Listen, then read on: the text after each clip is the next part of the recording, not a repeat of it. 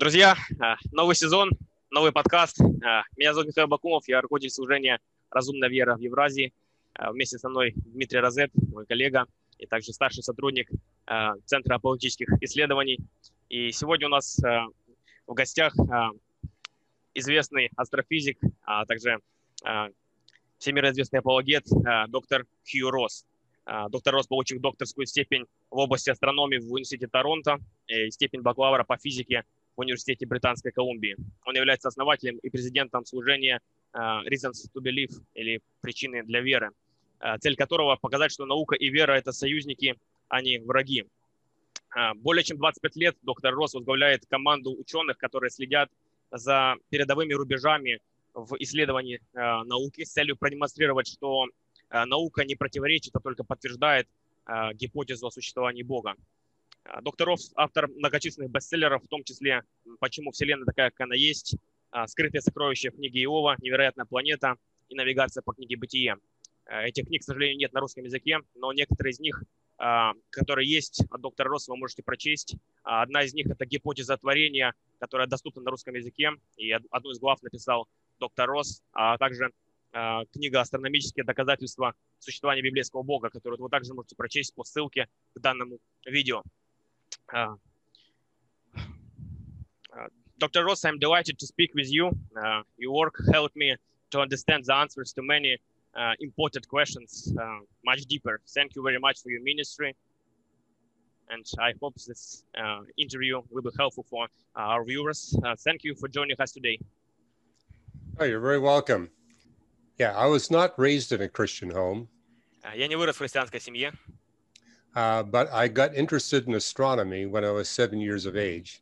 Но я стал интересоваться астрономией, когда мне исполнилось семь лет.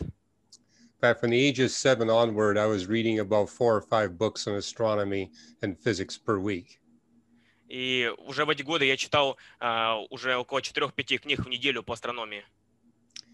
And every year I'd study a different subdiscipline of astronomy. И каждый год я изучал какую-то новую uh, поддисциплину в астрономии. And at age sixteen, I looked at cosmology.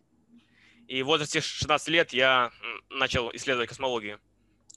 And that year-long study persuaded me that the Big Bang explanation for the universe was correct. И все эти исследования привели меня к выводу, что теория Большого Взрыва, как объяснение происхождения Вселенной, была наиболее правдоподобным объяснением. And if it's Big Bang, there must be a cosmic beginning. beginning. И если был Большой Взрыв, то должно быть также и Большое Начало. And if there's a beginning to the universe, there must be a beginner for the universe. Если было начало, то должен быть тот, тот, кто дал это начало. So at age seventeen, I began a search for the cosmic beginner. И поэтому в возрасте семнадцати лет я стал искать того, кто дал начало Вселенной. And I first looked for the beginner in the writings of Immanuel Kant and René Descartes. Uh, и я стал исследовать работы Иммануэла Канта, uh, великого немецкого философа, который uh, рассматривал этот вопрос. But they had incorrect concepts of the universe and space and time.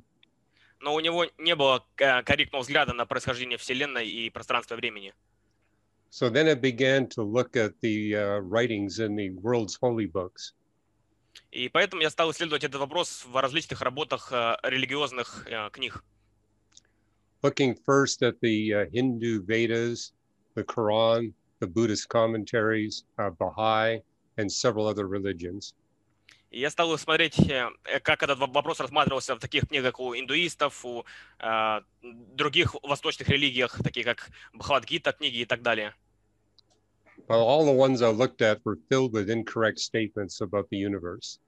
И все, что я находил, это какие-то неправильные утверждения о Вселенной. And although I didn't wasn't raised in a Christian home, I got to see two Christians from thirty feet away when I was eleven years old. Uh, но, хотя я не вырос в христианском доме, я видел двух христиан, которые находились в, на определенном расстоянии от меня, когда мне было uh, около одиннадцати лет. They were two businessmen that came into our public school and put two boxes on our teacher's desk. И это были два бизнесмена, которые пришли в нашу школу, и они поставили uh, такие две коробки на стол у нашего учителя. And in those boxes were Gideon Bibles. И в этих коробках были Библии Гедеона. And uh, this is the Gideon Bible that I started reading when I was seventeen years old. И вот эту Библию Гедеона я начал читать, когда мне было семнадцать лет. And right away I realized how different it was from the other holy books. И как только я начал ее читать, я понял, насколько сильно эта книга отличается от других религиозных книг. It's the only holy book that commanded that everything must be put to the test. И это единственная книга, которая нам повелевает, чтобы мы все исследовали. And and also showed me step by step how to put everything to the test. И она также объясняет, как можно все исследовать шаг за шагом. And I was shocked to discover that it included statements about the universe. И я был шокирован, когда обнаружил, что там есть также и утверждение о Вселенной. That the universe had a beginning of space and time. Что у Вселенной было начало в пространстве и времени. That it was expanding from that cosmic beginning.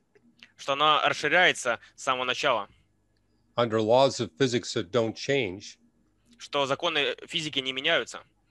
Or one of those laws is a pervasive law of decay. И один из этих законов – это закон распада. As an astronomy student, I realized these are the fundamental features of the Big Bang creation model. И как студент на факультете астрономии я понял, что это те самые особенности, о которых говорит теория Большого Взрыва. And this is my first clue that the Bible was accurately predicting future scientific discoveries. И это было мое первое знакомство с тем, что Библия достоверно предсказывает события, которые будут в будущем только открыты наукой. And when I looked at the Genesis creation account, I realized everything was correctly stated and in the correct chronological order. И когда я исследовал сведения из книги «Бытие», я обнаружил, что там все преподается именно в правильном свете и в правильном хронологическом порядке, как это было с научной точки зрения. For eighteen months, I spent at least an hour a day studying the Bible. И я потратил много месяцев на изучение Библии. I couldn't find any provable scientific or historical errors. Я пытался найти, есть ли там какие-нибудь исторические или научные ошибки. I found hundreds of places where the Bible accurately predicted future scientific discoveries and future historical events. И я их там не обнаружил, и только увидел, что она предсказывает будущие научные события, которые будут только открыты в далеком будущем. And that convinced me that this was the inspired, inerrant word from the one that created the universe. И это убедило меня, что это вдохновленное слово Божье от Творца этой вселенной.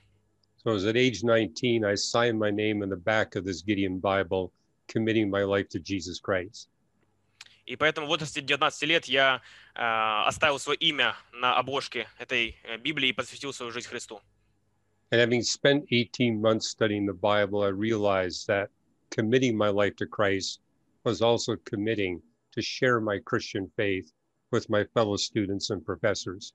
В восемнадцати месяцах исследований я также понял, что я хочу поделиться своей верой с моими коллегами и друзьями, которые э, учились вместе со мной. And when I was at Caltech, I was able to see some atheist astronomers come to faith in Christ. И когда я учился в Калифорнийском технологическом университете, я видел, как некоторые мои знакомые атеисты, астрономы, приходили к вере в Бога. And it was while I was at Caltech that an astronomer there said, "Have you ever thought about sharing your Christianity with non-scientists?" И именно там я впервые столкнулся с тем, что, что меня спросили, делился ли я когда-нибудь своей верой с неверующими учеными.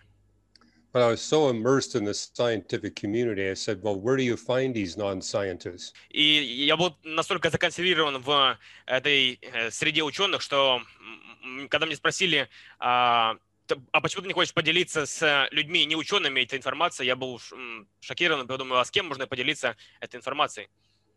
He told me to walk off the Caltech campus. И мне сказали, что можно пойти в колледж, который есть при этом университете. I did that very thing and started talking to strangers on the street. И я, я пошел туда и стал говорить перед новой для меня аудиторией. And I found that they were much more receptive to the scientific evidences for the Christian faith.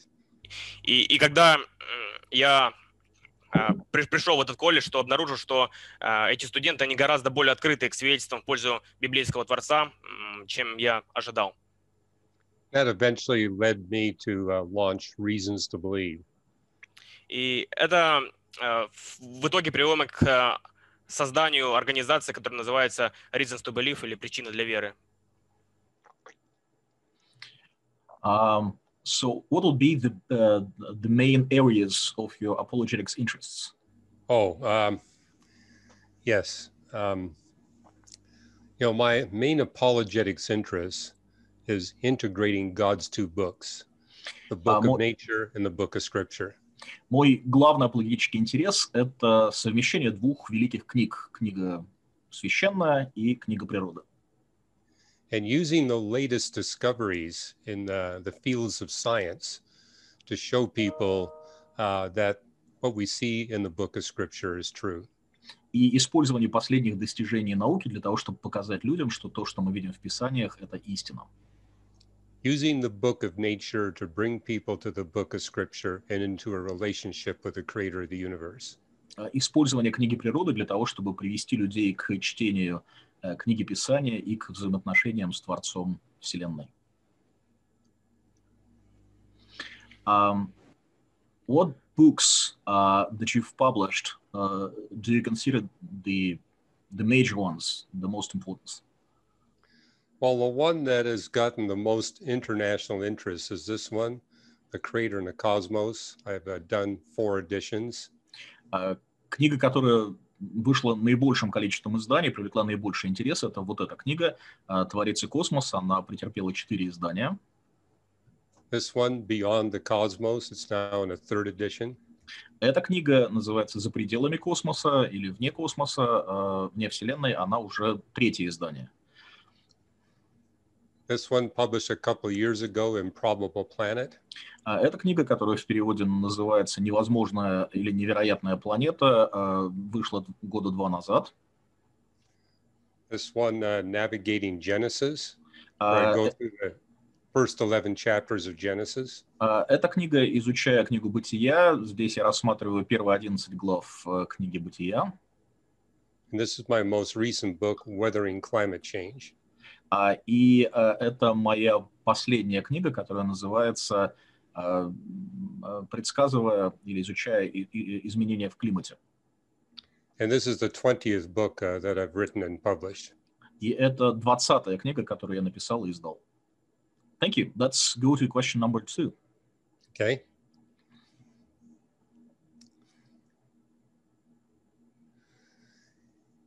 Yeah, I believe that uh, the God of the Bible can be scientifically established. Я уверен, что Бога Библии можно распознать, узнать с помощью науки. What we do at Reasons to Believe is to show how science establishes that there must be a God. И у нас есть причины считать, что наука подтверждает существование Бога. And we use the fine-tuning evidence to show that God must be a personal being. И мы используем указания или свидетельства существования точной настройки Вселенной для того, чтобы показать, что Бог — это разумное существо. And we note that the fine-tuning is most spectacular in the context of God's desire to redeem human beings. И мы знаем, что особое значение, особое Особенно удивительным эта тонкая настройка становится в свете желания Бога искупить человечество. And a God that designs the universe to redeem billions of human beings can only be uh, Jesus Christ, what we see in the Bible. И Бог, который создает Вселенную для того, чтобы искупить миллиарды человеческих существ, может быть только тем Иисусом, о котором мы читаем в Писании. So we're saying that today's science is powerful enough not only to establish that there must be a God, but exactly what kind of God is behind the universe. И мы говорим, что сегодня наука может не только показать нам, что Бог существует, но и показать, какой именно Бог стоит, скрывается в этой вселенной. In fact, we argue that every event in the universe and every component of the universe, Earth and Earth's life, plays a role in making possible the redemption of billions of human beings. Мы утверждаем, что каждая часть вселенной, каждая часть Земли и жизни на Земле играет свою роль в этом замысле искупления миллиардов человеческих жизней. Everything in God's creation plays a role in redeeming billions of human beings. мы утверждаем, что каждая часть Божьего творения играет свою роль, имеет свое место в искуплении миллиардов людей. And every day research papers are published that make that case stronger than it was the day before. И каждый день выходят научные работы, которые еще больше укрепляют, еще больше утверждают этот тезис. I share with skeptics that if you're not convinced today, wait one week. The evidence will get stronger. И я говорю сегодня скептикам, что если они подождут еще хотя бы неделю, то доказательств будет еще больше. Тогда давайте перейдем к следующему вопросу. Как современная наука подтверждает научную точность Библии? Okay, let's go to question number three.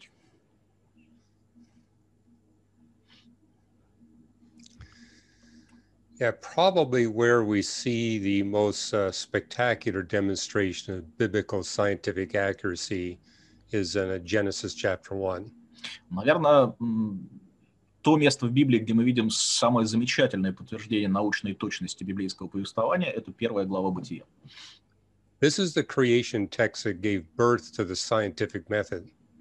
Это тот рассказ о сотворении, который положил начало научному методу. Step one of the scientific method: do not interpret until you establish the frame of reference or point of view. Uh, первый шаг научного метода – это не uh, начинай интерпретировать результаты, пока ты не uh, установишь систему координат, точку отсчета. And Genesis one two says that the Spirit of God is hovering over the surface of the waters of planet Earth. И во втором стихе первой главы Бытия мы читаем о том, что Дух uh, Божий носится над водами планеты Земля. And step two, the scientific method: do not interpret until you establish the starting conditions. И второй uh, шаг научного метода: не начинай толковать результаты, пока ты не определишься с исходными условиями. And Genesis two identifies four starting conditions. Uh, и вторая глава Бытия определяет четыре изначальных условия. That there's water over the whole surface of the earth. Um, скорее всего, это Бытие один два, но uh, есть вода по всему лицу земли. That it's dark everywhere over the surface of the earth. Uh, вся поверхность земли покрыта тьмой. That the earth is empty of life. Uh, на земле нет жизни. And that it's unfit for life. И земля не приспособлена к жизни. But then the Spirit of God begins to work. Но потом Дух Божий вступает в дело, вступает в работу. Here, let me uh, take care of this. I'm getting a notice uh, from you, actually. Okay. Uh, and then as you go through the six days of creation. И дальше, когда мы изучаем шесть дней творения, you have ten events of creation.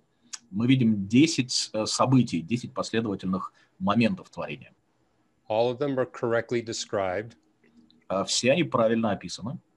And they're all in the correct chronological order. И все они расположены в правильном хронологическом порядке. And the more we learn about science, the more evidence we get that everything there is precisely described. И чем больше мы узнаем о науке, чем больше научных знаний мы приобретаем, тем больше мы понимаем, что в книгах Бытия все правильно и точно описано. We now know that the early earth indeed was completely covered in water. Uh, мы знаем теперь, что изначально земной шар был полностью покрыт водой. And that the Earth's atmosphere started off two hundred times thicker than it is today. Мы знаем, что изначально атмосфера Земли была в двести раз плотнее, чем она сегодня. And an atmosphere that thick would let no visible light through to the surface. И в такой плотной атмосфере uh, никакие лучи света не могли достичь поверхности Земли. Job chapter thirty-eight tells us it was dark because God had blanketed the seas with clouds. И uh, в тридцать восьмой главе книги Иова мы читаем о том, что была тьма, потому что Бог uh, покрыл uh, воду облаками. But the event that led to the formation of the moon thinned out our atmosphere to what it is today. Но то событие, которое привело к появлению Луны, uh, разрядило нашу атмосферу, сделало ее вот той, придало ей ту плотность, которую она имеет сегодня. And thinned out our ocean from being thousands of kilometers deep to only a few kilometers deep. И в результате того же события э, толщина, глубина океанов э, стала гораздо меньше, с нескольких э, десятков тысяч километров, тысяч метров до вот той глубины, которую океан имеет сегодня. And creation day one says, "Let there be light." Uh, и в первый день творения мы слышим слова: "Да будет свет."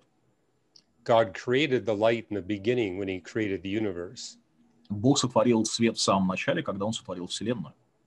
But that light in the universe did not reach Earth's surface until the atmosphere got thinned out. Но этот свет не достигал поверхности Земли, пока атмосфера не стала менее плотной.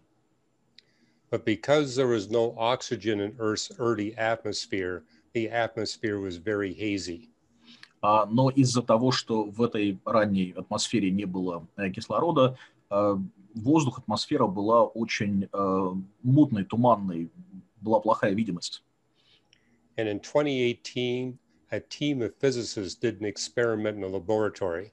И в две тысячи восемнадцатом году группа uh, ученых провела лабораторный эксперимент. Where they took the Earth's atmospheric composition and gradually increased the oxygen content. Они взяли uh, газы, которые составляют нашу атмосферу, и постепенно стали увеличивать содержание кислорода. And discovered with atmospheric oxygen less than one percent, the atmosphere is too hazy. Uh, или наоборот, стали уменьшать содержание кислорода и увидели, что как только Uh, уровень кислорода уменьшился, упал ниже одного процента, uh, видимость, прозрачность атмосферы резко упала. So hazy that creatures on Earth's surface could not see the sun, moon, and stars in the sky. Uh, все стало настолько мутным, видимость была настолько плохая, что uh, существа на Земле не могли бы видеть ни Луну, ни звезды, ни другие небесные тела. But when the oxygen hit eight percent, the atmospheric haze cleared. Uh, и когда uh, уровень кислорода достиг восемь процентов, видимость, вот этот вот туман рассеялся, и стала видимость ясной. Атмосфера стала, стала ясной. And we now know just before the first appearance of animals, Earth's oxygen content jumped from less than one percent to eight percent. И мы знаем, что к моменту появления первых животных содержание кислорода в атмосфере резко подскочило от одного процента до восьми с лишним процентов. Creation Day four says, "Let there be the sun, moon, and stars in the sky." В четвертый день творения мы слышим слова: "Да будут светила небесные". And with the oxygen content at eight percent, animals on Earth's surface could now see the sun, moon, and stars in the sky.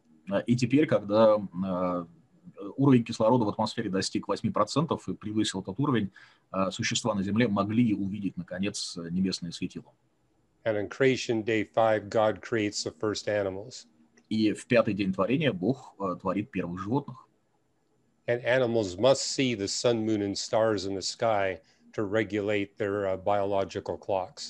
А животные должны видеть небесные светила для того, чтобы регулировать свои биологические часы. And in this book, I go through all the details of the first eleven chapters of Genesis, indicating that all the science stated there is correct. И в этой главе я рассматриваю все подробности первых одиннадцати глав э, книги Бытия, чтобы показать, что все эти подробности научно э, верны с точки зрения науки. Это очень интересно, и э, действительно э, можно только поражаться, насколько точна Библия. Но некоторые скептики возражают и говорят, что э, как то, что в Библии содержится верное утверждение о Вселенной, доказывает, что вся книга правдива. Ведь многие книги содержат в себе какие-то сведения о науке и так далее, религиозные книги, тот же самый Коран, например. Что можно на это ответить?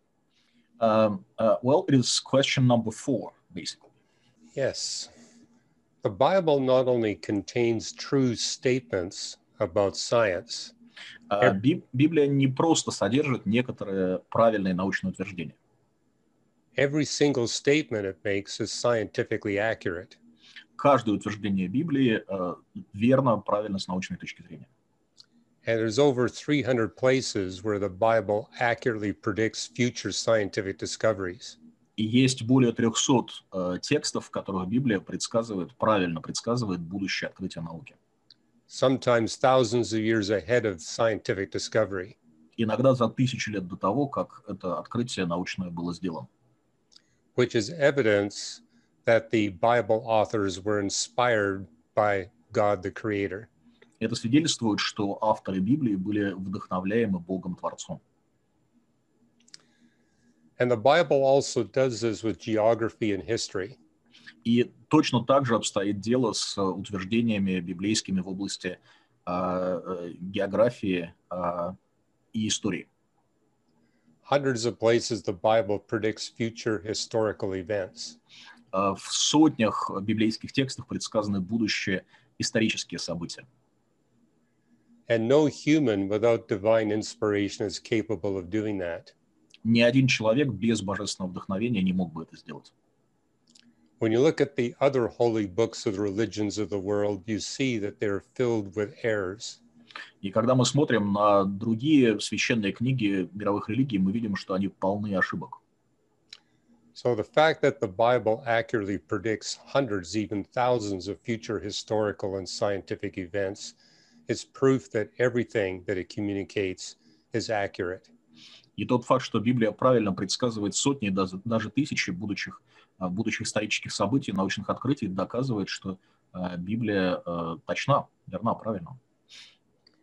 And with every month that goes by, we get a stronger scientific and historical case for the Bible's complete accuracy. И с каждым месяцем количество доказательств исторической и научной точности Библии растет. Невероятно. Ну вот вы сказали, что теория Большого Взрыва, которая была научно обоснована, она также найдена в Библии. Но есть ведь некоторые космологи, ряд космологов, которые пытаются обойти вот эту теорию и сказать, что абсолютного начала Вселенной не было.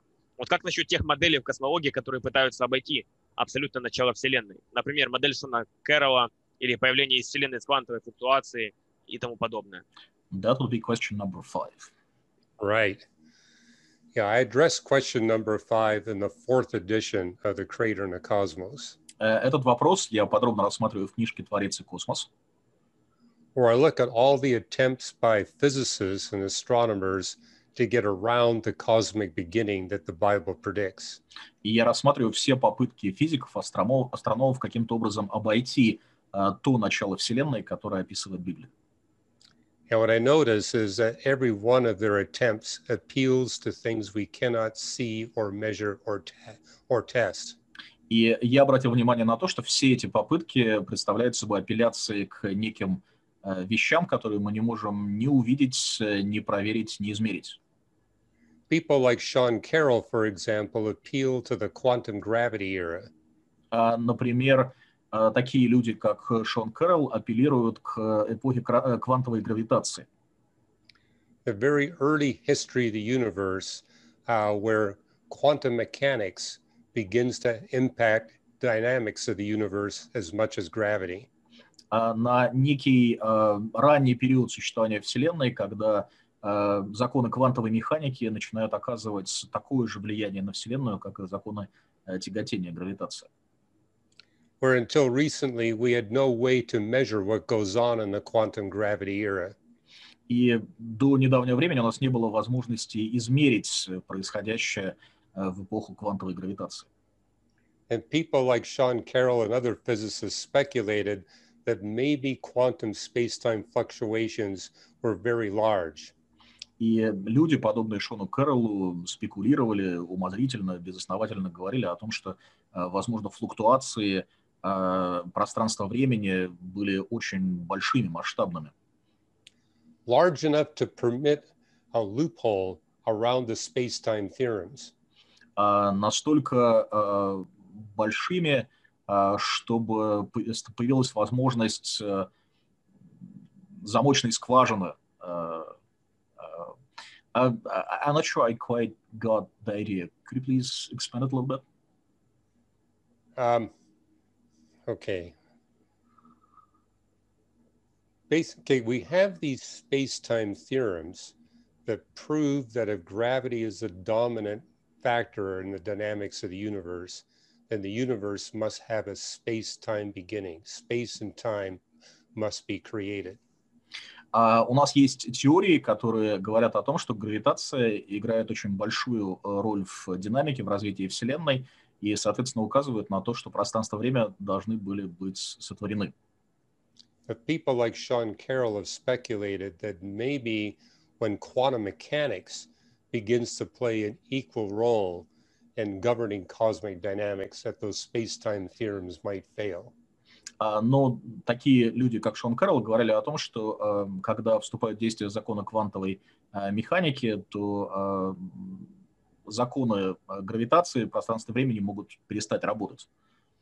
But those speculations require that the quantum space-time fluctuations be extremely large. Но все эти рассуждения предполагают, что флуктуации квантовые в пространстве времени должны быть очень большими.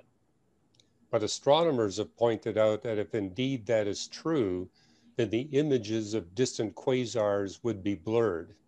Но астрономы сказали, указали на тот факт, что если бы это было правдой, тогда изображения или вот то, что те квазары отдаленные, которые мы видим в космосе, их вид был бы затуманен, как бы он был бы нечетким, расплывчатым. But we, when we astronomers observe those images, they're not blurred, they're sharp. Но когда мы, астрономы, наблюдаем эти небесные объекты, их изображение очень четкое, оно не расплывчатое. And we now have the capacity to look at even more distant quasars at a shorter wavelengths to put a more rigorous test on that. А сейчас у нас есть возможность посмотреть на еще более отдаленные квазары э, и подвергнуть еще более четкой, более жесткой проверки. Those observations haven't been made yet, but they could be done within the next year or two. И сейчас мы еще пока не имеем результатов исследований, которые можно будет сделать на протяжении следующих года или двух. We also have the capacity now to measure the event horizons of black holes. И сейчас у нас есть уже возможность измерить горизонт событий, окружающих черные дыры. And what happens in the quantum gravity era affects what those images will look like. И то, что происходит в эру квантовой гравитации, должно влиять на то, как мы видим эти объекты. So for the first time, we now have tools to tell us what's happening in the extremely early moments of the universe's history. То есть сейчас у нас есть инструменты, которые позволяют нам увидеть и понять, что происходило в самые ранние, в самые первые моменты существования Вселенной. And so far those measurements are telling us that the quantum space-time fluctuations are not large enough to give us a loophole around the space-time theorems.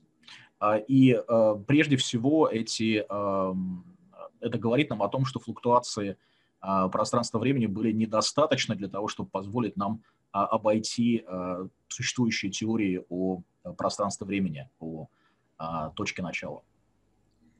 And a Christian theoretical physicist, Aaron Wall, has produced a space-time theorem that holds in the quantum gravity era. И христианин, физик-теоретик Аарон Уолл, Аарон Уолл, Аарон Уолл построил теорию, которая позволяет объяснить все эти феномены с точки зрения теории квантовой гравитации. Now, we haven't yet eliminated all the speculations from theoretical physicists. Нам еще не удалось объяснить или справиться со всеми умозрительными построениями, теориями, которые были предложены физиками. That would only happen if we actually get knowledge of one hundred percent of the physics of the universe. Это было бы возможно, если бы мы располагали стопроцентным знанием того, как работает физика Вселенной. And we know a lot, but we're not at one hundred percent, and we never will be. Uh, но мы никогда не будем знать сто процентов, это невозможно. But what we astronomers have demonstrated is that the more we learn about the universe, the stronger evidence we get that the universe indeed has a space-time beginning. Uh, но то, что нам, астрономам, удалось показать, это то, что чем больше мы узнаем о Вселенной, тем более достоверным становится утверждение о том, что у пространства-времени было начало. The range of possible speculations by atheist physicists is getting smaller and smaller and smaller. И спектр возможных теорий, возможных умозрительных построений, которые могут предложить атеистические физики, становится все уже, все меньше. Which demonstrates we're getting a stronger and stronger scientific case for the cosmic beginning. Это говорит о том, что наши представления о начале пространства-времени становятся все более и более достоверными и надежными. one hundred percent of the observational experimental evidence is consistent with there being a beginning to the universe and a cosmic beginner. сто процентов тех данных, которые мы получили через наблюдение, согласуются с представлением, с теорией о том, что у пространства-времени было начало и был тот, кто ее сотворил. The astro- astrophysical evidence for God is such that atheists have nowhere else to go except to speculate on what we don't know and what we cannot measure. Астрофизические, э, астрофизические аргументы в пользу э, начала пространства-времени настолько надежны, что у атеистических э, ученых, у атеистов нет иного выхода, кроме как апеллировать к тем э, вещам, которые мы не можем э, изучить, не можем видеть. And my worldview is that we have to govern our personal decisions on what we know, not on what we don't know. И мое личное убеждение, мой принцип таков, что мы должны строить свои взгляды на том, что нам известно, а не на том, что нам неизвестно. У нас пришел вопрос от подписчика. Как насчет популярной сегодня теории струн? Может ли она каким-то образом опровергнуть космологический аргумент? Это вопрос дополнительный. Uh, we have a question from a viewer. Uh, what about the uh, popular string theory? Uh, does it have any import uh, on the uh, space-time beginning? Yeah, I address string theory in this book, Beyond the Cosmos. Um, я рассматриваю теорию струн в этой книге, которая называется «За пределами космоса». And string theory is one of many particle physics theories that tells us that the universe has more than four space-time dimensions. И э, теория струн — это один из разделов, одно из направлений физики частиц элементарных, который говорит нам о том, что во Вселенной э, есть больше, чем четыре измерения. And in addition to length, width, and height, there must be six other very, very tiny space dimensions. И помимо широты, ширины, высоты и глубины должно быть еще шесть uh, других uh, меньших uh, по uh, масштабу измерений пространства. Which demonstrates that the creator of the universe is powerful enough to create nine space-time dimensions. Uh, и это говорит нам о том, что Творец Вселенной uh, настолько могуществен, что мог сотворить девять uh, пространственно-временных измерений. And that, and that there may be dimensions beyond uh, those that govern the universe. И что могут существовать другие измерения, которые не непосредственно не влияют на существование нашей Вселенной. And string theory by itself doesn't challenge the space-time theorems. И сама по себе теория струн, она не ставит под вопрос основные фундаментальные моменты существования пространства-времени. But speculations like M-theory, where they speculate that not only are there extra tiny space dimensions, but maybe there are extra large space dimensions. Uh, но другие теории, такие как, например, M-теория, в рамках которой люди uh, умозрительно утверждают, что существуют не только другие измерения маленького, меньшего порядка, но еще и другие измерения гигантского, uh, большого порядка. And if there are additional large space dimensions, then maybe there's a way to avoid the conclusions of the space-time theorems. И что если такие гигантские большие измерения на самом деле существуют, то можно каким-то образом с их помощью избежать, обойти основные постулаты учения о пространстве-времени. But again, we're speculating on things we can't test, state, or, or test or measure. Но, опять же, это все спекуляция, это умозрительные рассуждения о вещах, которые мы не можем uh, ни увидеть, ни проверить, ни измерить. And the Bible is clear that there are realms beyond the universe. А Писание, между тем, четко говорит о том, что существуют миры за пределами Вселенной. like the realm in which the angels dwell. Например, мир, в котором существуют ангелы. But again, this is a realm that we can't do measurements or experiments on. Но это мир, который мы не можем э, экспериментально или как-то иначе изучать. Хорошо, давайте перейдем к следующему аргументу, аргументу о тонкой настройке. Вот, пожалуйста, объясните нам, что такое тонкая настройка, и разве также популярная гипотеза мультивселенной не опровергает этот аргумент или хотя бы не ставит под сомнение его э, мощность? Uh, thank you. Let's move to question number six. Yeah, fine-tuning. I've written many books on the fine-tuning of the universe, Earth, and Earth's life. А тонкая настройка. Я написал много книг о тонкой настройке Вселенной, Земли и жизни на Земле. In fact, there's uh, on our website at Reasons, yes, reasons dot org slash fine tuning, you'll find a three hundred page compendium documenting the fine-tuning evidence. И на нашем веб-сайте, адрес которого доктор Росс только что назвал, вы найдете триста страниц документации, подтверждающей факты тонкой настройки Вселенной. We now know of over a thousand different features of the universe and the earth that must be fine-tuned to make the existence of humans possible. Сегодня нам известно буквально тысячи uh, нюансов uh, существования Вселенной, Uh, которые должны быть тонко настроены, точно настроены для того, чтобы человеческая жизнь была возможна. And that fine-tuning evidence gets about a factor of a thousand times stronger every month. Uh, и с каждым месяцем uh, эти uh, доказательства, эти свидетельства становятся в тысячи раз более надежными и твердыми. Fine-tuning is where we see the most spectacular evidence of new apologetic uh, proofs for the God of the Bible. Именно в сфере вот этой тонкой или точной настройки мы видим новые апологетические аргументы в пользу существования библейского Бога.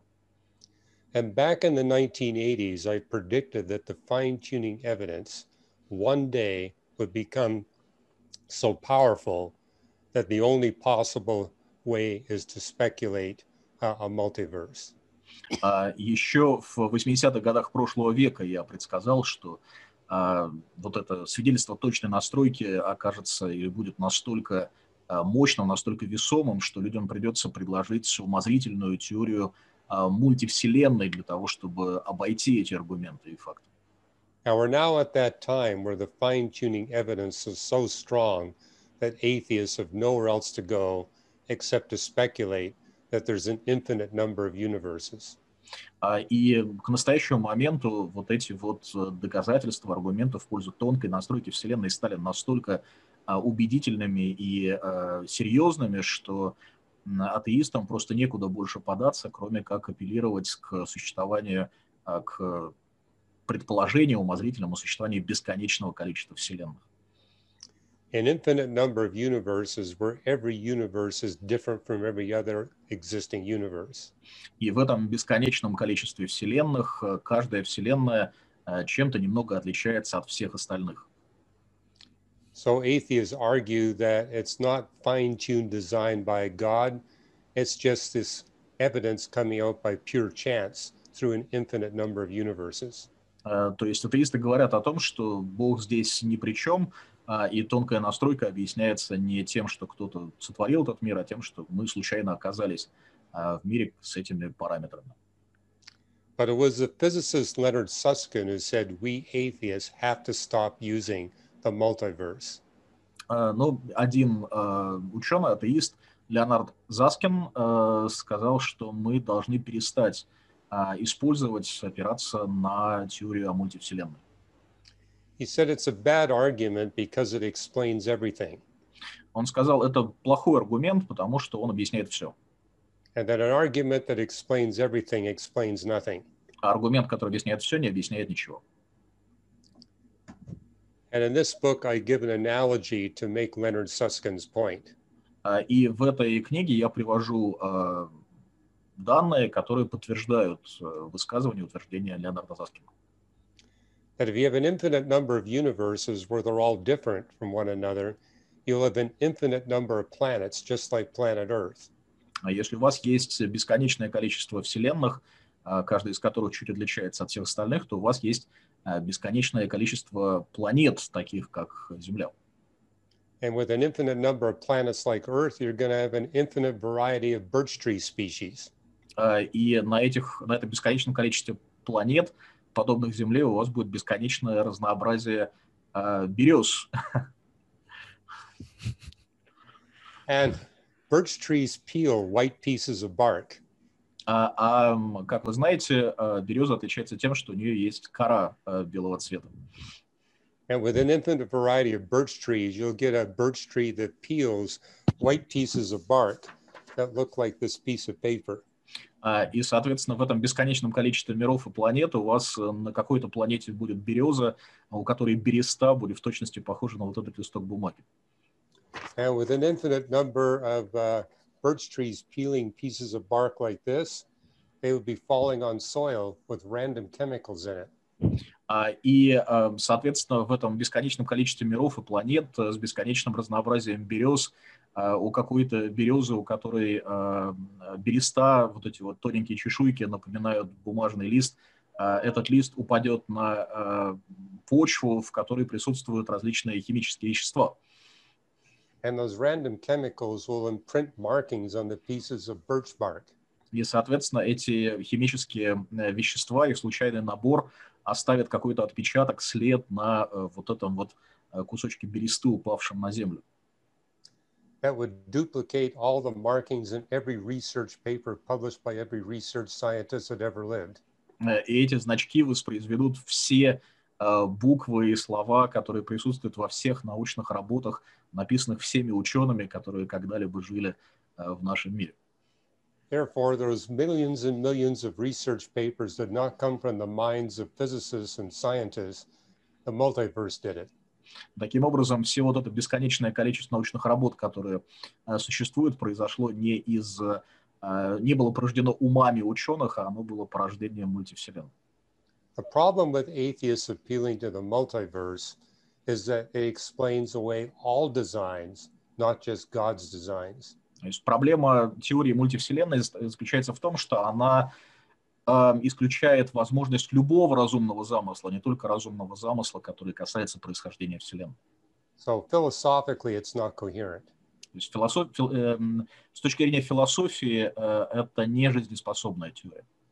And I've noticed that atheist scientists are backing away from the multiverse. They're now realizing it's not a good argument.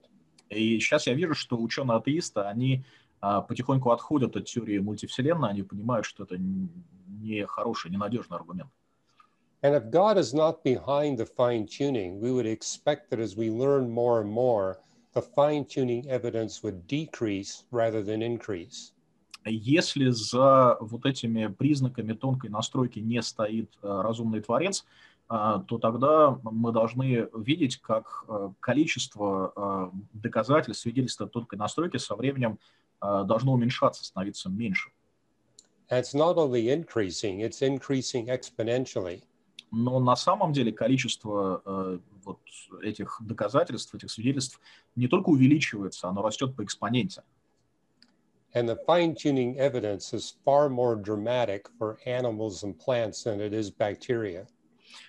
И когда мы говорим о э, высших растениях и э, живых существах, то э, свидетельство тонкой настройки в их отношении невероятно больше и невероятно более впечатляющее, чем в отношении бактерий. And far more dramatic for human beings than it is for plants and animals. И по сравнению с растениями и животными еще гораздо более впечатляющие, когда речь идет о человеке. And most spectacular of all uh, for humans, where billions can live on one planet and hear and respond to the message of redemption that we see in the Bible. И самое потрясающее свидетельство, которое касается людей, это то, что миллиарды людей могут жить на земле и слышать весть об искуплении и откликаться на нее верой. What makes the fine-tuning evidence so compelling for the God of the Bible? It reveals multiple purposes for God making the universe the way He did. Но одна из причин, по которой вот эта вот картина точно тонкой настройки так убедительно показывает на существование Бога Творца Вселенной заключается в том, что она, это, эти свидетельства раскрывают множество сторон замысла, который стоит за существованием нашего мира. In this book, Why the Universe Is the Way It Is, I show how there is science revealing at least twelve distinct purposes for God making the universe the way He did. В этой книге, которая называется «Почему Вселенная такая, какая она есть», я рассказываю о двенадцати совершенно конкретных, вот, четких причинах или, или целях, которые можно различить в сотворении нашей Вселенной. I mean, God could have made the universe different if we're looking at only one purpose. Если бы речь шла о какой-то одной цели или задаче, Бог мог бы сотворить совсем другую Вселенную. But with these twelve distinct purposes, the universe must be exactly the way it is. Но учитывая эти двенадцать целей, Земля должна быть именно такой, какая она есть. Make the universe slightly smaller or slightly bigger, there's no possibility for human life. Если бы Вселенная была немножко меньше или немножко больше, возможности человеческой жизни просто не было бы. Make it slightly younger or older, there's no possibility for human life. Если бы она была чуть-чуть моложе или чуть-чуть старше, опять же, человеческая жизнь была бы невозможна. Every one of the one hundred forty gross features of the universe we can measure shows this fine-tuning. Uh, все сто сорок uh, грубых параметров, uh, вот, примитивных, самых uh, таких вот uh, очевидных параметров существования нашей Вселенной, которые поддаются нашему измерению, uh, показывают, что Вселенная uh, точно настроена. And the fine-tuned designs that we can measure are orders and orders of magnitude greater than anything we human beings are capable of. И вот эта точная настройка, которую мы можем измерить и увидеть, она невероятно превосходит все то, на что мы, люди, способны. Which means that the being that created the universe is billions and billions of times more intelligent, more knowledgeable, more creative and powerful than we human beings. Это означает, что существо, которое стоит за созданием этой Вселенной, в миллиарды раз более изобретательно, более разумно, более могущественно, чем мы. And much more caring and loving. И, кроме того, в миллиарды раз, обладает в миллиарды раз большей любовью и заботой.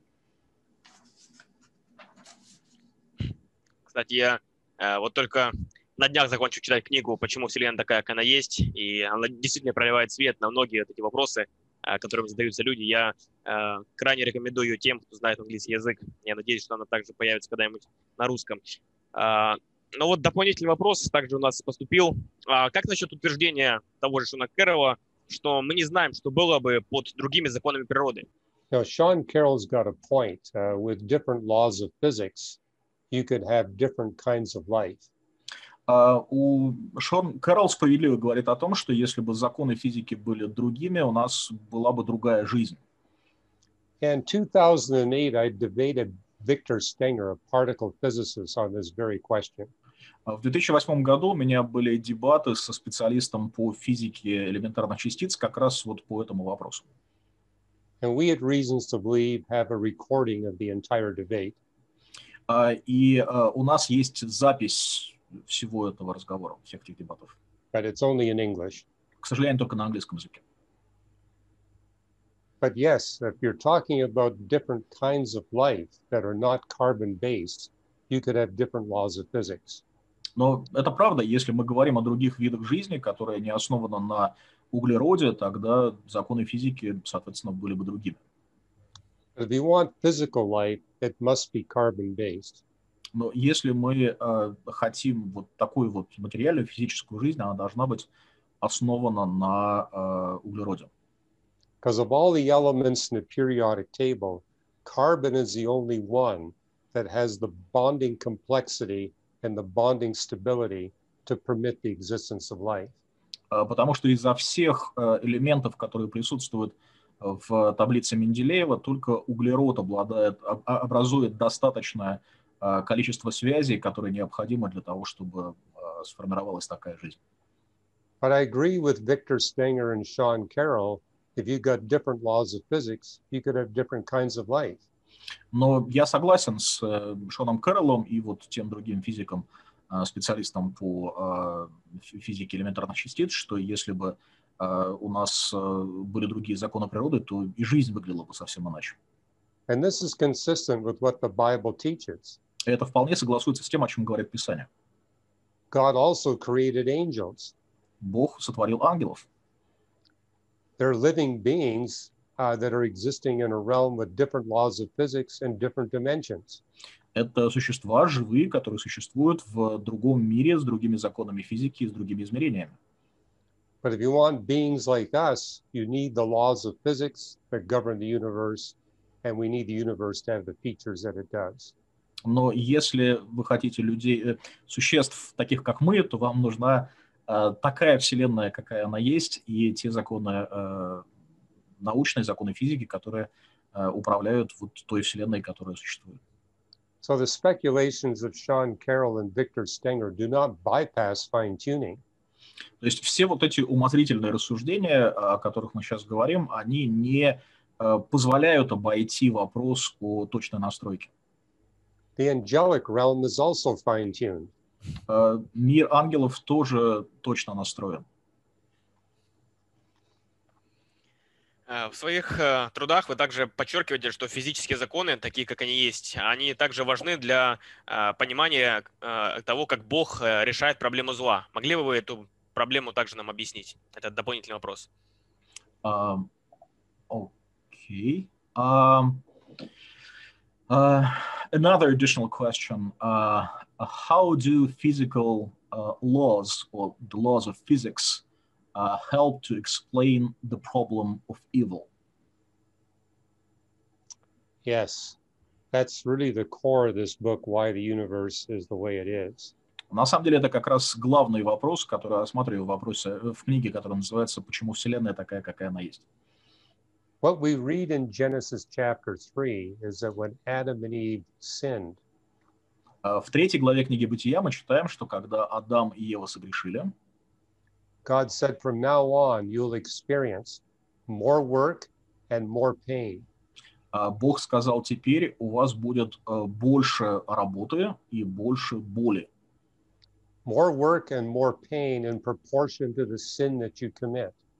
То есть больше работы и больше боли пропорционально тому греху, который вы совершили. And we notice is that the laws of thermodynamics, gravity, and electromagnetism are designed. Uh, и uh, когда мы обращаем внимание, когда мы видим, что законы тяготения, uh, электромагнитные законы и прочие законы физики, uh, за ними стоит разумный замысел. They're designed so that the more sin and evil we humans commit, the more work we have to do and the more pain we experience to undo the damage caused by our sin and evil. Они, мы видим, что эти законы устроены таким образом, что чем больше мы грешим, тем больше, тем больше работы нам требуется, и тем больше боли мы испытываем, пытаясь исправить последствия тех греховных поступков, которые мы совершили. The laws of physics are designed so that the more sin and evil we commit, the more pain we experience, the more work we have to do, the more time we waste to repair the damage. Законы физики устроены таким образом, что чем больше мы грешим, тем больше э, сил, тем больше времени нам нужно потратить на то, чтобы исправить последствия совершенного нами греха. And because of these laws of physics, biologically, none of us enjoys extra work, extra pain, and wasted time. И никто из нас с биологической точки зрения вовсе не рад тому, что нам приходится тратить больше сил, больше времени. So the laws of physics motivate us to avoid sin and evil, so we won't have to experience more pain, more work, and wasted time. Uh, то есть законы физики мотивируют нас uh, как раз не грешить для того, чтобы нам не приходилось тратить больше энергии, больше времени и так далее. And those laws of physics also reveal we lack the power to not commit sin and evil. И кроме того, законы физики показывают, что у нас нет возможности, нет способности не грешить и не творить зло. That we need help beyond ourselves to avoid extra pain extra work and wasted time. Нам нужна помощь извне для того, чтобы избежать вот этих лишних трат времени, лишних трат сил, лишней боли. So the laws of physics motivate us to go to God to do what, so that we, so that He can help us do what we can't do for ourselves. То есть законы физики мотивируют, побуждают нас идти к Богу для того, чтобы Он сделал для нас то, что мы не можем сделать для себя. So in the laws of physics, we see the basic elements of the Christian gospel. То есть, по сути, в законах физики мы видим основы элементарные христианского Евангелия. That we need God's help to deliver us from our sin and evil. Нам нужна помощь Бога для того, чтобы избавить нас от греха и зла.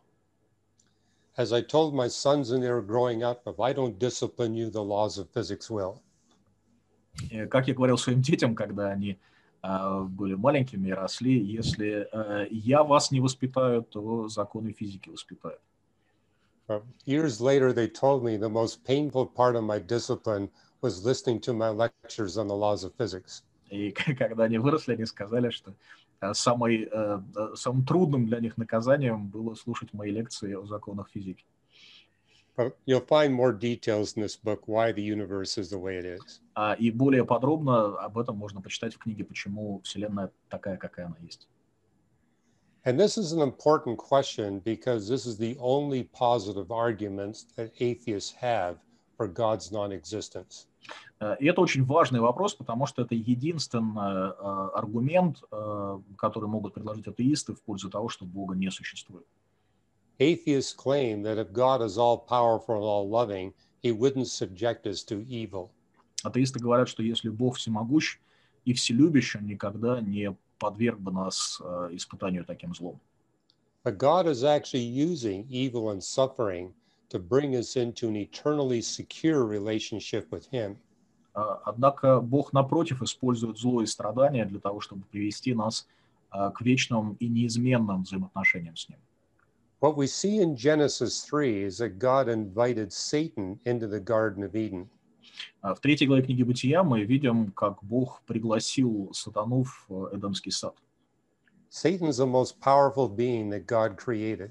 Сатана — это самое сильное, самое могущественное существо из сотворенных Богом. And God left Adam and Eve alone to face Satan. И Бог оставил Адама и Еву наедине с Сатаной.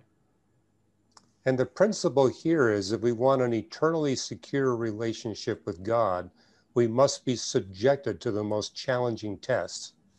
И принцип здесь таков, таков, что если мы хотим иметь вечные и неизменные отношения с Богом, нам необходимо подвергнуться самому трудному испытанию.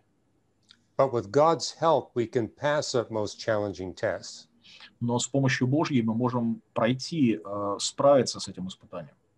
And if we can pass the most challenging tests, we will have an eternally secure relationship with God. И если у нас получится справиться с этим самым трудным испытанием, то нас ждут вечные и неизменные взаимоотношения с Богом. You know, an analogy would be the PhD degree. В качестве аналогии можно взять степень кандидата наук. Like I have a PhD in astronomy. Например, у меня научная степень кандидата астрономических наук. And I don't have to be tested for my future competency in astronomy. Соответственно, мне уже не нужно сдавать никакие экзамены, проходить какие-то проверки на компетентность в области астрономии.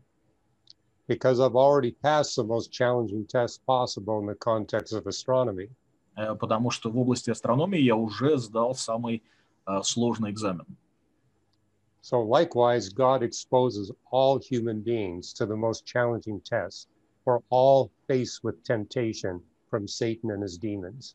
То есть таким же образом Бог подвергает человечество самому сложному, трудному испытанию, которое исходит от сатаны его бесов. So God is using a temporary exposure to evil and suffering to bring about a greater good. То есть Бог использует вот это временное столкновение, временную встречу со злом и страданиями для того, чтобы произвести большее добро. and only the Bible offers a satisfying answer as to why we're presently exposed to evil and suffering. И только Библия дает удовлетворительный ответ на вопрос о том, почему именно сейчас мы сталкиваемся со злом и страданиями. Это поразительно, то, как даже физика может нам пролить свет на такие глубокие вопросы и проблемы. Ну, давайте перейдем к другой теме. Мы знаем, что Хью Росс, он также активный участник дебатов с младоземельными креационистами, и у нас есть несколько вопросов по этой теме. Мы знаем, что Хью Росс участвовал в дебатах с Кеном Хэмом, с Кентом Ховиндом, с Джейсоном Лайли и другими известными младоземельными креационистами. Итак, давайте несколько вопросов по этой теме. Разве Библия не учит тому, что Вселенная и Земля были сотворены недавно? Есть ли в Библии подтверждение древнего возраста Земли? Uh, we know that uh, Doctor Ross is uh, um, leans toward the old Earth uh, theory, and he uh, debated uh, some of the young Earth proponents. Uh, so let us move to uh, question number seven. Yes, uh, the Bible has sixty-six books. В Библии есть шестьдесят шесть книг.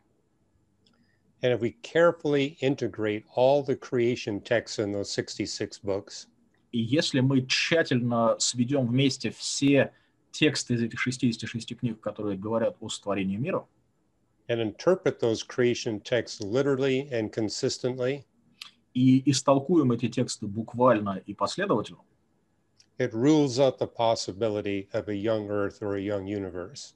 Это исключает возможность uh, молодого возраста Земли. For example, например, we see six days of creation in Genesis chapter one. Um, в первой главе Бытия мы видим шесть дней творения. And each of those days is bracketed by an evening morning. И uh, каждый из этих дней ограничен утром и вечером. And the Hebrew words for evening and morning have multiple definitions. И у слов uh, еврейских, которые переводятся как утро и вечер, есть uh, целый спектр значений, ряд значений. But in every context, the Hebrew word for morning means the beginning or the start of something. Но в любом контексте еврейское слово, которое переводится как утро, обозначает начало чего-то. And the word for evening means the ending or the stopping of something. А слово, которое переводится как вечер, обозначает конец или прекращение чего-либо. So each of the six creation days in Genesis one has a definite start point and a definite end point. То есть у каждого дня творения в книге Бытия есть определенное начало и определенный конец. But when you get to creation day seven, there is no evening morning phrase. Но когда мы добираемся до седьмого дня творения, мы Uh, не видим этих скобок этого утра и, и этого вечера. Indicating that the seventh day is not yet finished. Это указывает на то, что седьмой день творения еще не закончен. And Psalm ninety-five and Hebrews four tell us that we're still in God's seventh day. Uh, и Псалом, uh, вероятно, девяносто четвёртый, в английском варианте девяносто пятый, uh, говорит нам о том, что мы по-прежнему живем седьмой день. The seventh day is God's time period where he ceases from his work of creation. Седьмой день – это тот период времени, когда Бог uh, перестает заниматься сотворением мира. For six days God creates, on the seventh day he stops. Шесть дней Бог творит, на седьмой день он останавливается. And we notice in the human era, we see no evidence for God's supernatural intervention in the realm of nature. И э, когда мы смотрим на вот эту эпоху существования человечества, мы не видим признаков Божьего сверхъестественного вмешательства в природном мире. But before the human era, we see multiple examples of God's supernatural intervention. Но до появления людей мы видим множество э, примеров, множество указаний на такие сверхъестественные вмешательства Бога. This explains why so many physicists and chemists and astronomers believe in God. Uh, именно этим объясняется тот факт, что многие химики, астрономы и физики верят в Бога.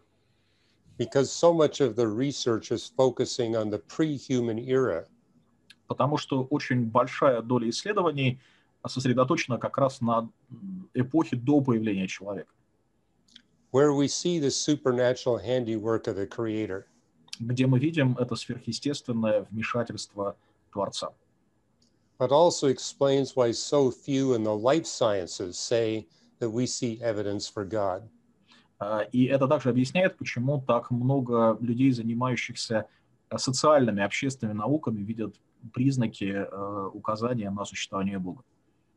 Because most life sciences are focused on the human era. Потому что большинство социальных, общественных наук сосредоточено на изучении эпохи существования человечества. And the human era, all we're going to observe and measure are natural processes. А в, этой, в эту эпоху все, что мы можем увидеть и измерить, это исключительно естественный процесс. The other thing we notice about Genesis one is that the Hebrew word for day must have at least three distinct definitions. Uh, еще один момент, который мы видим, когда читаем первую главу Бытия, это то, что еврейское слово, переведенное как день, uh, должно иметь, по крайней мере, три разных uh, определения, три разных значения. Three of those definitions show up on the first page of the Bible. И три таких определения мы находим прямо на первой странице Библии. Creation Day one uses the word day for the daylight hours. Uh, uh, первый день творения использует слово день uh, в, как указание на, uh, на, на часы uh, дневного света, да, вот на, именно на, на, на день в смысле светлое время суток. And on Creation Day four, it's contrasting seasons, days, and years. В четвертый день творения мы видим противопоставление uh, дней uh, и каких-то других периодов времени. There, the word day refers to a twenty-four hour period. Здесь под словом день имеется в виду двадцать четыре часа, то есть сутки календарные. But in Genesis two four, the text uses the word day to refer to the entirety of creation history. А, а в Бытие два четыре под словом день имеется в виду а, вся протяженность, вся продолжительность а, сотворения мира. A time period much longer than twenty-four hours. То есть период времени, который гораздо длиннее, чем двадцать четыре часа. And we notice on uh, creation day six, God creates both the human male and the human female. И мы видим, как в шестой день творения Бог творит одновременно мужчину, человека-мужчину и человека-женщину. But in Genesis two, God creates Adam first and Eve later. Uh, но во второй uh, uh, главе Бытия мы читаем о том, что Бог сначала творит Адама, а потом творит Еву. And before God creates Eve, Adam works the garden and names all the animals. И до того, как, как Бог творит Еву, Адам работает в саду и дает имена животным. And God observed that Adam was lonely. Бог увидел, что Адам одинок. And it takes time for most men to realize that they're alone. Многим мужчинам нужно время для того, чтобы понять, что они одиноки. Much longer than twenty-four hours. И обычно для этого нужно больше, чем двадцать четыре часа. And this is just two of multiple evidences in the Bible that the earth and the universe indeed are much older uh, than a few thousand years. И это всего лишь два uh, библейских указания на то, что на самом деле Вселенная и Земля гораздо старше, чем uh, несколько тысяч лет. And I wrote this book A Matter of Days, documenting all the biblical evidence for a universe and an earth that are much older than thousands of years. Uh, и uh, я написал вот эту книгу, uh, которая, ну, наверное, можно перевести как «Вопрос о днях», или uh, что можно сказать о днях, uh, где я привожу доказательства, аргументы в пользу того, что uh, Вселенная гораздо старше, чем несколько тысяч лет. And as you've noted, I've debated many young Earth creationists on this issue. И как вы уже сказали, я, у меня были дебаты со многими молодоземельными креационистами как раз на эту тему. And at reasons dot org you'll find video recordings of those debates. И на нашем веб-сайте вы найдете видеозаписи многих этих дебатов. And unlike the young Earth creationists, we don't alter the debates, the recordings exactly as it happened. В отличие от младоземельных креационистов, мы не редактируем видеозаписи дебатов, мы выкладываем их в точности такими, какие они были. Вот часто обычные люди, которые не разбираются в этих тонкостях, они считают, что подтверждая древний возраст Земли, вы также подтверждаете и эволюцию, и тем самым увеличиваете вероятность эволюции и так далее. То есть вот говоря об этом, вот что можно сказать по вопросу эволюции? Разве вы тем самым не как бы увеличиваете вероятность эволюции, что она происходила, как это делают многие светские ученые? Okay, let's move to question number nine. Ah, yes. Uh, the universe measures to be thirteen point eight billion years old. Uh, по uh, некоторым измерениям Вселенная, возраст Вселенной составляет тринадцать целых восемь десятых миллиарда лет. And the Earth measures to be four point five seven billion years old. Uh, four point five seven.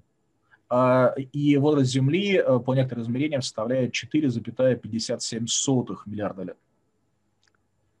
And life has been present on Earth for three point eight billion years. Uh, жизнь на Земле существует uh, три целых восемь десятых миллиарда лет. But three point eight billion years is woefully too little time for life to arise and evolve by natural process. Но три целых восемь десятых миллиарда лет – это слишком короткое время для того, чтобы жизнь могла появиться с помощью естественных процессов. Even the origin of life itself is not possible with a time frame of only three point eight billion years. Даже само вот, представление о естественном зарождении, зарождении жизни невозможно, если мы исходим из того, что жизнь существует всего три целых восемь десятых миллиарда лет. And we at Reasons to Believe have been attending Origin of Life research conferences. Uh, и, uh, Origin of Life research conferences. Uh, These are like week-long conferences where Origin of Life researchers gather to present their research. Okay. Uh, мы посещаем конференции, на которых речь идет о uh, происхождении жизни. And we, uh, based on those conferences, we published this book, Origins of Life. И на основании вот этих конференций, того, о чем там говорится, мы опубликовали вот эту книжку под названием «Происхождение жизни». Where we document the impossibility that physics and chemistry could possibly explain the origin of life without supernatural intervention. И мы приводим доказательства, аргументы в пользу того, что одна только химия, одна только биология не могут объяснить происхождение жизни без сверхъестественного вмешательства. And the more research we do in the origin of life, the more compelling case that a God beyond physics and chemistry must have intervened. И чем больше исследований в этих областях мы проводим, тем больше у нас доказательств того, что в процесс должен был вмешаться Бог, который выше, чем законы химии и физики. You know, amazing things have been achieved in chemistry labs. В химических лабораториях были получены совершенно поразительные результаты. Documenting some of the minor chemical steps needed for the origin of life. Которые показали, каким образом происходят вот эти самые маленькие химические преобразования, необходимые для появления жизни. But in every case, it takes a very intelligent biochemist with pure chemicals in a highly controlled lab to get those results. Но во всех случаях для того, чтобы получить такой результат, необходимо было, необходим был очень серьезный труд высокоспециализированного специалиста в биохимии, который трудится, используя очень чистые химические вещества в специально подготовленной для этого лаборатории. And this intervention is referred to in the scientific literature as the hand of God dilemma. Uh, и вот это вот сверхъестественное вмешательство в атеистической литературе uh, часто называется дилемма руки Бога. Without the intervention of the biochemists and high technology laboratory equipment, nothing happens. Uh, без вмешательства uh, специалистов биохимии, uh, специалистов лабораторий и достижений современной химии ничего не получилось бы. And the origin of life is the easiest of the problems in the history of life for atheists to try to solve. И между тем происхождение жизни – это самая простая проблема во всей вот этой вот истории существования жизни, которую только могли бы решить атеисты. What we observe in the fossil record, for example, is that we go from nothing but microbes to animals uh, in a geological instant. Uh, например, когда мы смотрим на палеонтологическую историю, на ископаемые остатки животных, мы видим, что uh, мы переходим от микроскопических живых существ к uh, высшим существам uh, буквально в мгновение ока. And I demonstrate in this book, Improbable Planet, Uh, that the moment that oxygen jumps from less than one percent to eight percent, we immediately have animals. И в этой книге, которая называется «Невероятная планета», я показываю, что в тот самый момент, когда содержание кислорода в атмосфере повышается от одного до восьми процентов, тут же появляются животные. We go from nothing but microbes to animals almost instantly. То есть практически мы переходим от мира, в котором не было ничего, кроме микробов, микроскопических существ, к миру, в котором живут животные, в мгновение ока. And when the oxygen suddenly jumps up to ten percent, we get animals with digestive tracts and internal organs and eyes and brains. И потом кислород резко подскакивает до десяти процентов, у нас появляются животные с пищеварительной системой, с глазами, мозгом и всеми остальными внутренними органами. It's the sudden appearances of life of different complex forms that demonstrates that we need supernatural intervention. И именно вот это внезапное появление очень большого разнообразия сложных э, форм жизни говорит о том, что необходимо было для этого сверхъестественное вмешательство. This is particularly evident for mammalian species. Uh, и это особенно uh, показательно, когда мы смотрим на историю млекопитающих.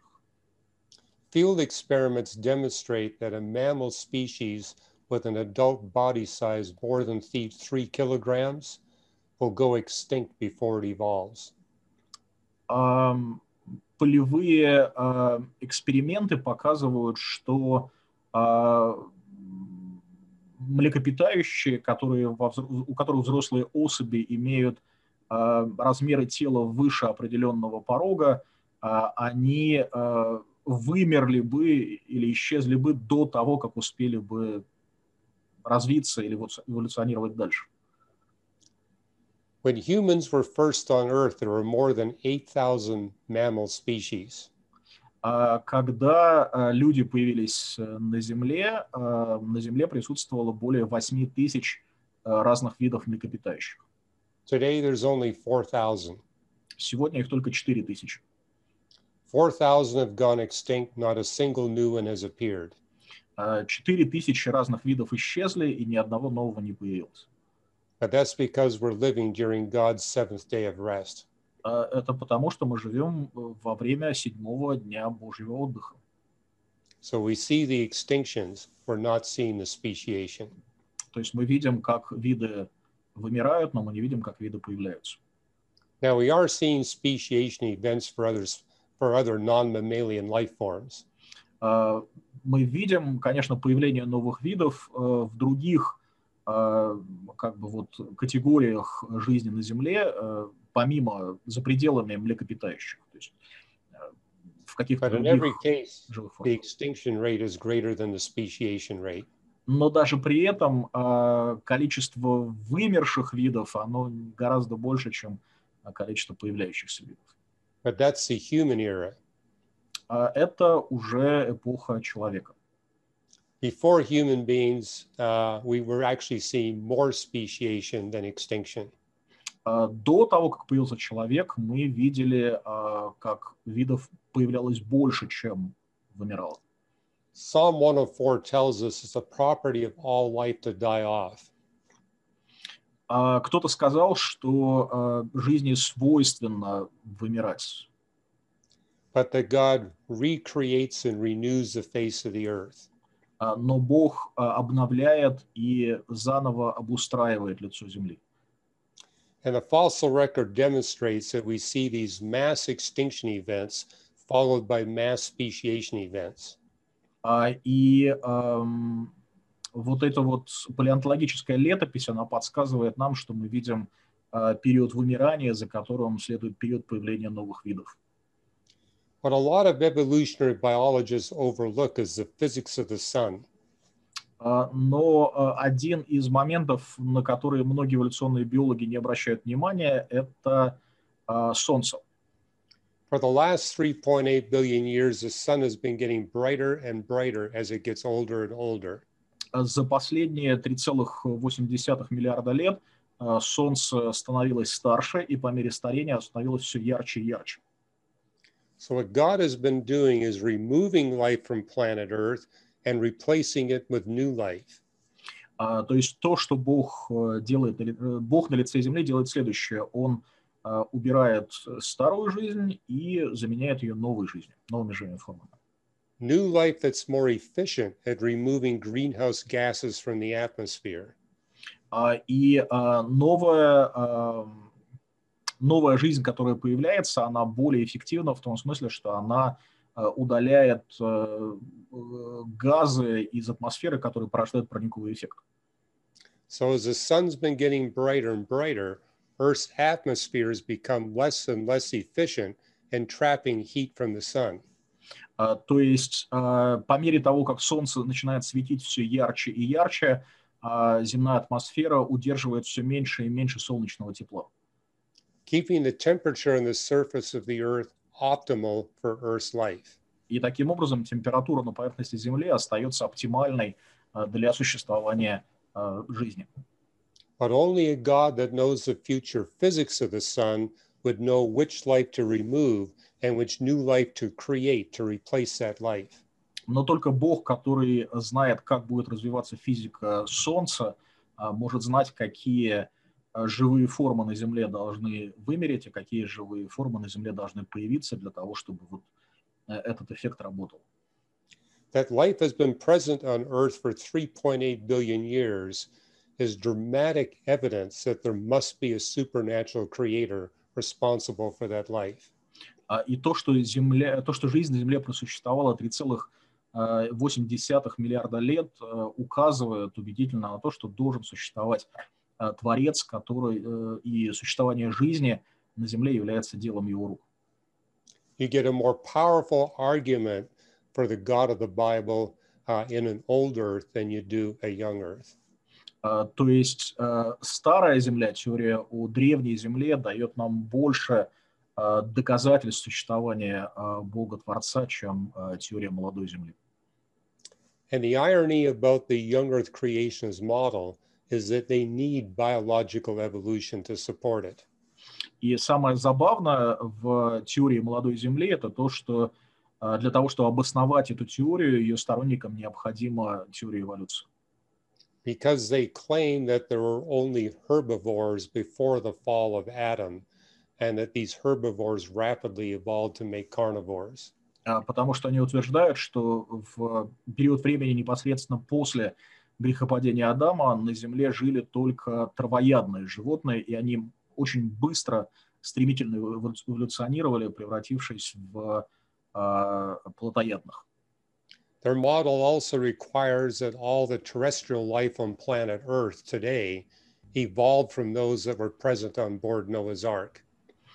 И их модель точно так же предполагает, что все разнообразие живых форм на Земле, которую мы видим сегодня, оно все развилось из тех животных, которые присутствовали на борту Ноева ковчега. So the irony is it's the young Earth creationist model that needs biological evolution, not the old Earth creationist model. То есть любопытно как раз то, что биологическая эволюция, она нужна для существования как раз модели молодой Земли, а не модели старой Земли. And I've written much more on this in this book, A Matter of Days. И вот в этой как раз книжке, посвященной значению слова «день», я об этом пишу более подробно. Итак, и э, хотелось бы затронуть ключевой вопрос э, младоземельного креационизма и дебатов между вот, староземельцами. Это вопрос смерти животных. Э, как быть со смертью до... Okay, basically it is question number ten. Got it. Yeah. The Bible tells us in Romans chapter five that Adam's death brought death to all human beings. В пятой главе послания к Римлянам мы читаем о том, что э, э, смерть, грех Адама принес смерть всем живым существам на земле. Death through sin came to all people. Э, через э, грех Адама смерть перешла на всех людей. But of all the life forms on planet Earth, only humans can sin. Но из всех живых существ, которые есть на земле, грешить могут только люди. And Romans five twelve says death came to all people. It does not say death came to all life. Uh, но в Римлянам пять двенадцать сказано, что жизнь перешла, смерть перешла на всех uh, человеков, всех людей, а не на все живые формы. And this point is repeated throughout Romans five twelve through to nineteen. И uh, на протяжении стихов с двенадцатого по девятнадцатый uh, эта мысль повторяется. It's also repeated in First Corinthians fifteen twenty to twenty-two. И эта мысль также повторяется в первом Коринфянам пятнадцать двадцать двадцать два. Nowhere in the Bible does it say that there is no death of non-human life before Adam's sin. Нигде в Библии не говорится о том, что до грехопадения Адама не было смерти нечеловеческих живых форм. And we need the death of non-human life in order to sustain our civilization. Для того, чтобы поддержать существование нашей цивилизации, нам нужна смерть нечеловеческих биологических форм.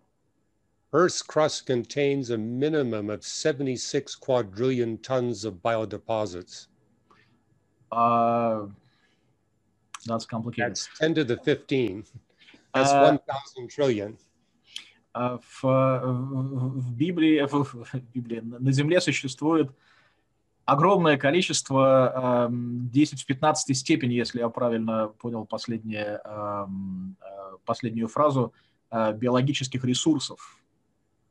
Yeah, seventy-six thousand trillion biodeposit, tons of biodeposits. семьдесят шесть триллионов тонн биологических ресурсов, что-то вот такого порядка. Examples would be coal, oil, natural gas, limestone, marble, and gypsum.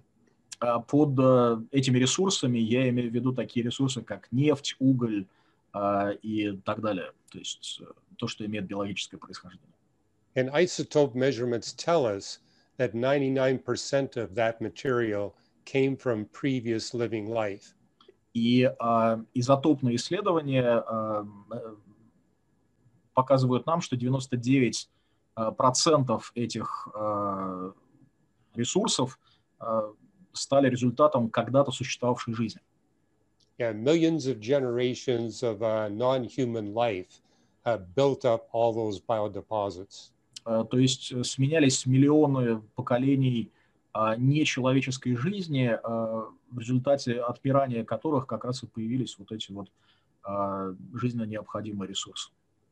And it's because of those biodeposits we can launch and sustain global human civilization.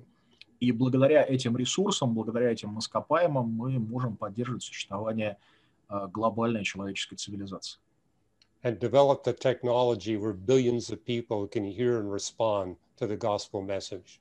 И развить технологию, с помощью которой миллиарды людей могут услышать евангельскую весть и откликнуться на нее. So we are the beneficiaries of plant and animal and bacterial life and death that preceded us. То есть мы с вами пожинаем плоды, мы с вами этим обязаны тем поколениям животных, растений, микроорганизмов, которые жили и умирали до нас. And the New Testament message is that the only way we can live eternally is to die temporarily. И послание Нового Завета таково, что единственный способ жить вечно – это умереть временно. Физическая смерть – это ворота, это дверь в вечность. And God saw fit that His own Son, Jesus Christ, would die so that we could live. И Господь послал в этот мир своего Сына, Иисуса Христа, для того, чтобы Он умер, чтобы мы могли жить. And, you know, when we come to faith in Christ, the old man within us dies so that the new man can be resurrected. И когда мы приходим к вере во Христа, старый человек в нас умирает для того, чтобы новый человек мог воскреснуть. Baptism symbolizes the death of the old man and the resurrection of the new man that's obedient to Christ. Крещение символизирует ветхого человека, который умирает, и нового человека, который воскресает в послушании Христу. So it's a biblical mistake to think that physical death is bad in all contexts. То есть с библейской точки зрения это ошибка считать, что физическая смерть а, плоха а, в любом контексте. It's because of physical death we have a pathway to eternal life. Благодаря физической смерти у нас есть а, дорога, путь к вечной жизни. И последний вопрос на сегодня. Могли бы вы рассказать нам какие-нибудь свидетельства того, как наука помогла вам в благовестии? И какие советы вы могли бы дать людям, которые интересуются естественными науками и христианской апологетикой? Um, okay, this would be the last one for today, but uh, uh, can you tell us how science uh, has helped you in your witnessing about Christ? Uh, and what advice uh, you might uh, give to uh, the future, to the would-be apologists uh, and uh, believers? Well, the advice I would give to apologists is live your life according to uh, First Peter three fifteen. Uh, ну, мой совет апологетам – живите согласно Первому Петра три пятнадцать. To always be prepared to give good reasons for your faith and hope in Jesus Christ. Будьте всегда готовы дать uh, обоснованный ответ uh, своей надежды uh, на Иисуса Христа. But to deliver those reasons with gentleness, respect, and a clear conscience. Uh, но делайте это с кротостью и благоговением, от, от чистой совести. Often non-Christians listen more carefully to our demeanor than they do our words. Uh, зачастую неверующие больше Uh, смотрят на то, как мы говорим, чем на то, что мы говорим. So it's crucial that we share our Christian faith with uh, uh, Christ-like demeanor. Поэтому очень важно, чтобы мы uh, доносили до людей свою христианскую веру uh, по-христиански, в христианской манере. Which means we need to listen carefully to the issues that non-Christians have. Это означает, что мы должны очень внимательно прислушиваться к тем uh, вопросам и сомнениям, которые есть у неверующих. Every non-Christian is different from every other non-Christian. Uh, все нехристиане разные, ни один из них не похож на другого. So when I share my faith, I begin by asking lots of questions. Uh, поэтому, когда я приступаю к благовестию, к рассказу о своей вере, я сначала задаю много вопросов. My goal is to determine what good reasons do they need to hear so that they can respond to the Christian uh, faith. Я хочу понять, какие доводы, какие аргументы они хотят, они должны услышать для того, чтобы откликнуться на проповедь христианства. And if I don't have a well-prepared good reason, I ask for time. И если у меня э, не находится под рукой достаточно серьезного убедительного аргумента, я прошу дать мне время подумать. You know, let me study this and then get back to, back to you with, with an answer. Я говорю, позвольте, я немного подумаю об этом, и э, потом мы вновь продолжим, я вам отвечу. That's how we develop good reasons, is by sharing our faith. Именно так мы э, углубляем, развиваем свою аргументацию тем, что мы делимся своими убеждениями, рассказываем о своей вере. That's how we find out what kind of apologetics we need to develop. Именно так мы понимаем, какого именно рода апологетика нам нужна. But it's been my experience that typically what keeps people from coming to faith in Christ are scientific issues. Uh, но uh, по моему опыту, uh, вот то, что мешает людям прийти ко Христу, это зачастую научные вопросы, вопросы из сферы естественных наук. Of course, that may be because I'm a scientist. Может быть, это просто связано с тем, что я сам ученый. And I'm convinced that God puts us together with non-Christians for whom we're prepared to answer their objections.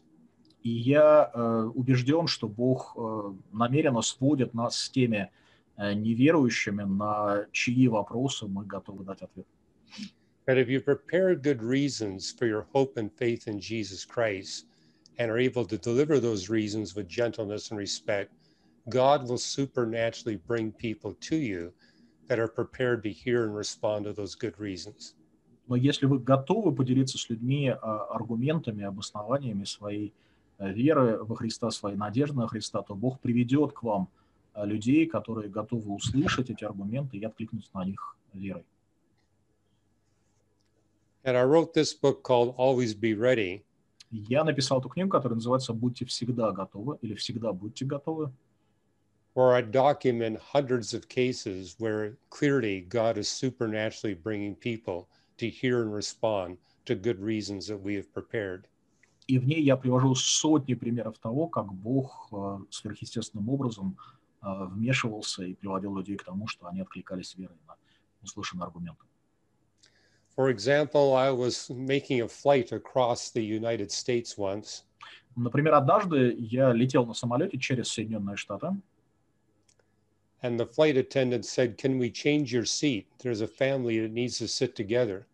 И uh, стюардесса спросила меня, можно ли вас посадить на другое место? У нас есть тут семья на борту, которая хотела бы сидеть вместе. I said yes, and she moved me up to a first-class seat. Я ответил да, и она пересадила меня в первый класс. And I happened to be sitting beside a gentleman, and he said, "I never fly first class." Uh, и uh, uh, he said or you said? He said. Uh-huh. И uh, я uh, оказался в первом классе рядом с человеком, который тоже сказал, я никогда в жизни не летал первым классом. He said, "This is the first time I've flown first class." Он сказал, первый раз в жизни, когда я оказался в первом классе. But he says it's because I'm being flown as a consultant for Microsoft. Он сказал, но это только потому, что я сейчас здесь в качестве консультанта фирмы Microsoft.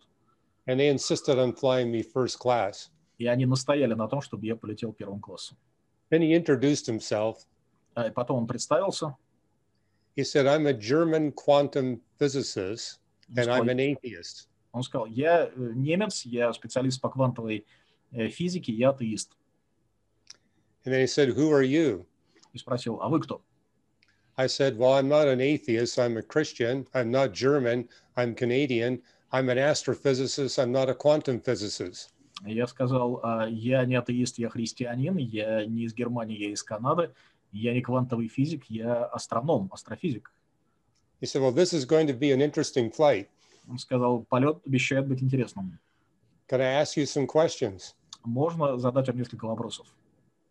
And in two hours, he asked me eight questions about God and the universe. И за два часа он задал мне восемь вопросов о Боге и Вселенной. And after the flight, he said, "How come you had such well-prepared answers to my eight questions?" И uh, когда полет уже подошел к концу, заканчивался, он спросил, а как получилось, что у вас были готовые ответы на все восемь моих вопросов? I said, "Because your eight questions are the titles of the chapters in a book I've written." Я ответил, потому что ваши вопросы – это название восьми глав в книге, которую я написал. He didn't believe me. Он мне не поверил. But I showed him this book, Why the Universe Is the Way It Is, and indeed those were the chapter titles. Uh, но я им показал эту книжку, почему Вселенная такая, какая она есть, и на самом деле там есть эти главы. And I gave him a copy of the book. Я подарил ему экземпляр этой книги. As we were walking to baggage claim, he said, "I just calculated the probability that this conversation would happen today." И пока мы шли получать багаж к стойке, он сказал, я тут только что подсчитал в уме вероятность нашей сегодняшней встречи. Said it's less than one chance in two billion. Он сказал, это меньше, чем один шанс на два миллиарда. And that what happened today was no accident. То, что произошло сегодня, это не случайно. This is something I've written about here, how there's so many examples that it's just like what we read in the book of Acts. И вот в этой uh, книге я как раз написал о том, как это происходит, как мы видим в точности такие ситуации, как в книге Деяний. That God supernaturally works to bring Christians who are well prepared uh, to people that He is prepared in advance to hear and respond to those good reasons. Uh, как Бог сводит людей, которые готовы предоставить убедительные, серьезные ответы тем людям, которые готовы эти ответы услышать.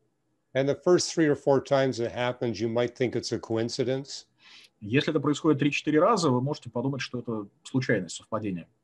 But when it happens more than one hundred times, you realize this is the Spirit of God at work.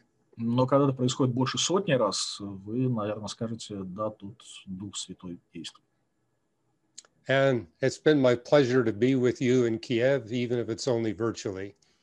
Мне было очень приятно быть с вами в Киеве, пускай даже виртуальным образом. I was in Kiev in the early nineteen nineties. It's a beautiful city. Я был в Киеве в начале тысяча девятьсот девяностых годов. Это прекрасный город. And back in nineteen ninety, I was only allowed to speak in your technical institutes. И тогда, в начале девяностых годов, мне разрешали выступить только в технических высших заведениях учебных. But I was stunned with how many scientists gave their life to Jesus Christ. Но я был поражен тем, как много ученых, специалистов технических специальностей отдали свою жизнь, верили в свою жизнь Иисусу Христу. Including my translator, he became a Christian as well. Включая моего переводчика, он стал христианином. And I tell stories in this book, Always Be Ready, of what happened when I was in Kiev. И в этой книге «Всегда будьте готовы» я рассказываю истории, которые произошли со мной в Киеве. And just the miracles that took place when I was there to speak in those institutes. И те чудеса, когда я приехал туда для того, чтобы выступать в институтах. So thank you for giving me this opportunity today. It brings back a lot of fond memories. Спасибо за то, что дали мне сегодня такую возможность. Это вызывает у меня много приятных воспоминаний. Итак, дорогие друзья, на этом сегодняшний эпизод подкаста подходит к концу. Спасибо большое всем, кто был с нами, кто присоединился и прослушал эту интересную беседу. Это было действительно очень увлекательно, и мы услышали много нового, интересного от доктора Хью Росса. Доктор Росс, thank you so much for your ministry. It's really helpful. I really appreciate your work. Thank you. No, you're very welcome. My pleasure. Uh, thank you. Very welcome. Дорогие друзья, не забудьте также поделиться этим видео с друзьями, поставить лайки и также ваши отзывы. Мы ждем ваши отзывы, потому что мы всегда любим их читать, и мы всегда любим то, как вы присоединяетесь к поддержке нашего служения. Поэтому пусть Господь вас благословит, и увидимся в следующий раз.